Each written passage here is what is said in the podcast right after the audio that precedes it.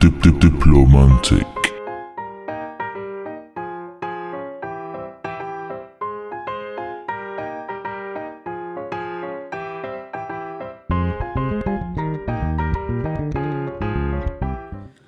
Welcome to another episode of the Diplomantiq podcast series. Um, after our last episode on civil society and social progress, a few people were interested to find out how uh, the ideas mentioned can be applied on a micro, more accessible level, day to day life.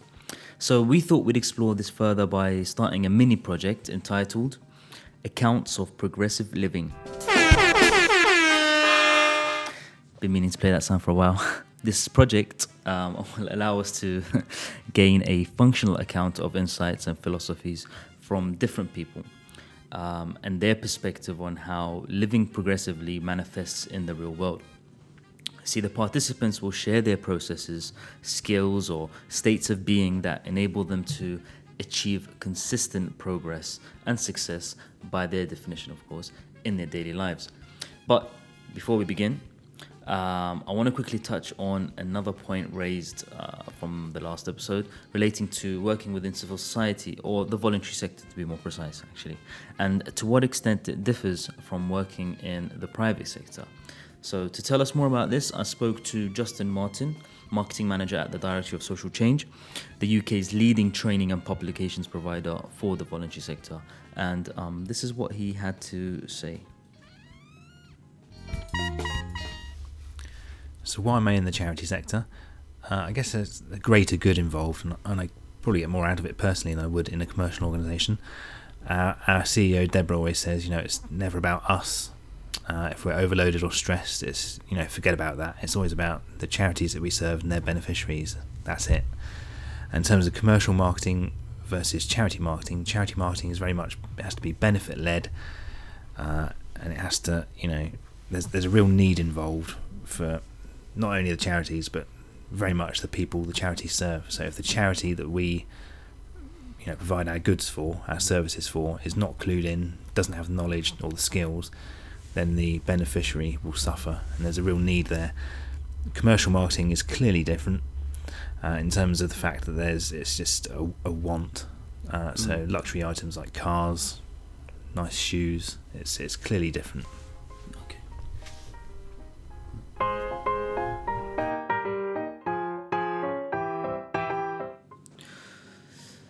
So, thank you, Justin. Um, if you're listening, thank you for your time and your help. Um, and yeah, so to the social cause, um, that is the key motivator, uh, the cause itself.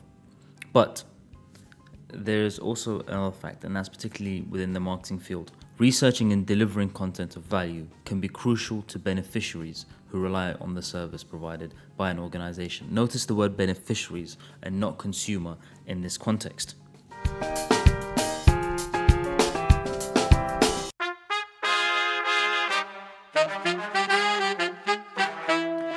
See, now, as I mentioned before, this podcast uh, episode will initiate the Accounts of Progressive Living project.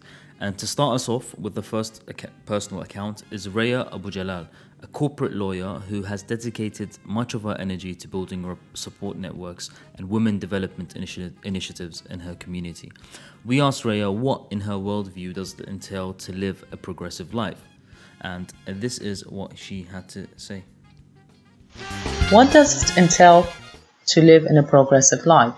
First of all, from my general experience, living in a progressive life entails a very individual level of development, which can be applied to your society and community. This itself is very challenging. You need to develop yourself into someone who's able to live with a variety of people. You need to accept different views and ideas. You also need to learn how to solve problems based on these differences.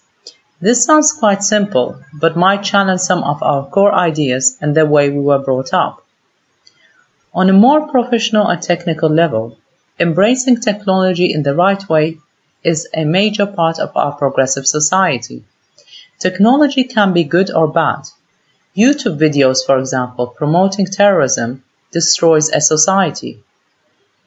On the other hand, social discussions and learnings can speed up progressive life. Above all, progressive society needs progressive individuals. From a personal experience, growing up between East and West showed me a progressive life is never black and white. Both societies have their good and bad points as far as being progressive. A person must take their own balance from different societies. Today we're quite lucky. We can learn about different societies thanks to technology and globalization. This means we can apply the learning to make our own life values and definition of progress. This definition can be different for each person. However, there are some key things that we can agree that defines uh, progress. These include the ability to learn, ability to accept different ideas, and the ability to change your ideas when you know it becomes important. These things sounds quite simple, but it's usually the most simple values that are the most difficult to develop. Developing and balancing these simple values is the key to progressive life. Professionally speaking, living and working in different business cultures gave me the ability to adapt to diversity.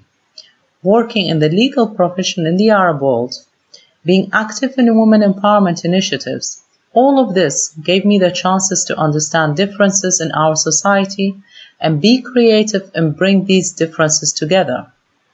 I do this in several ways. I focus my work on projects that benefits individuals and companies through progressive use of law. Socially, my participation in women initiatives aims to develop at least half of our society. Individually, I never accept that I know everything and always open to new learnings and ideas.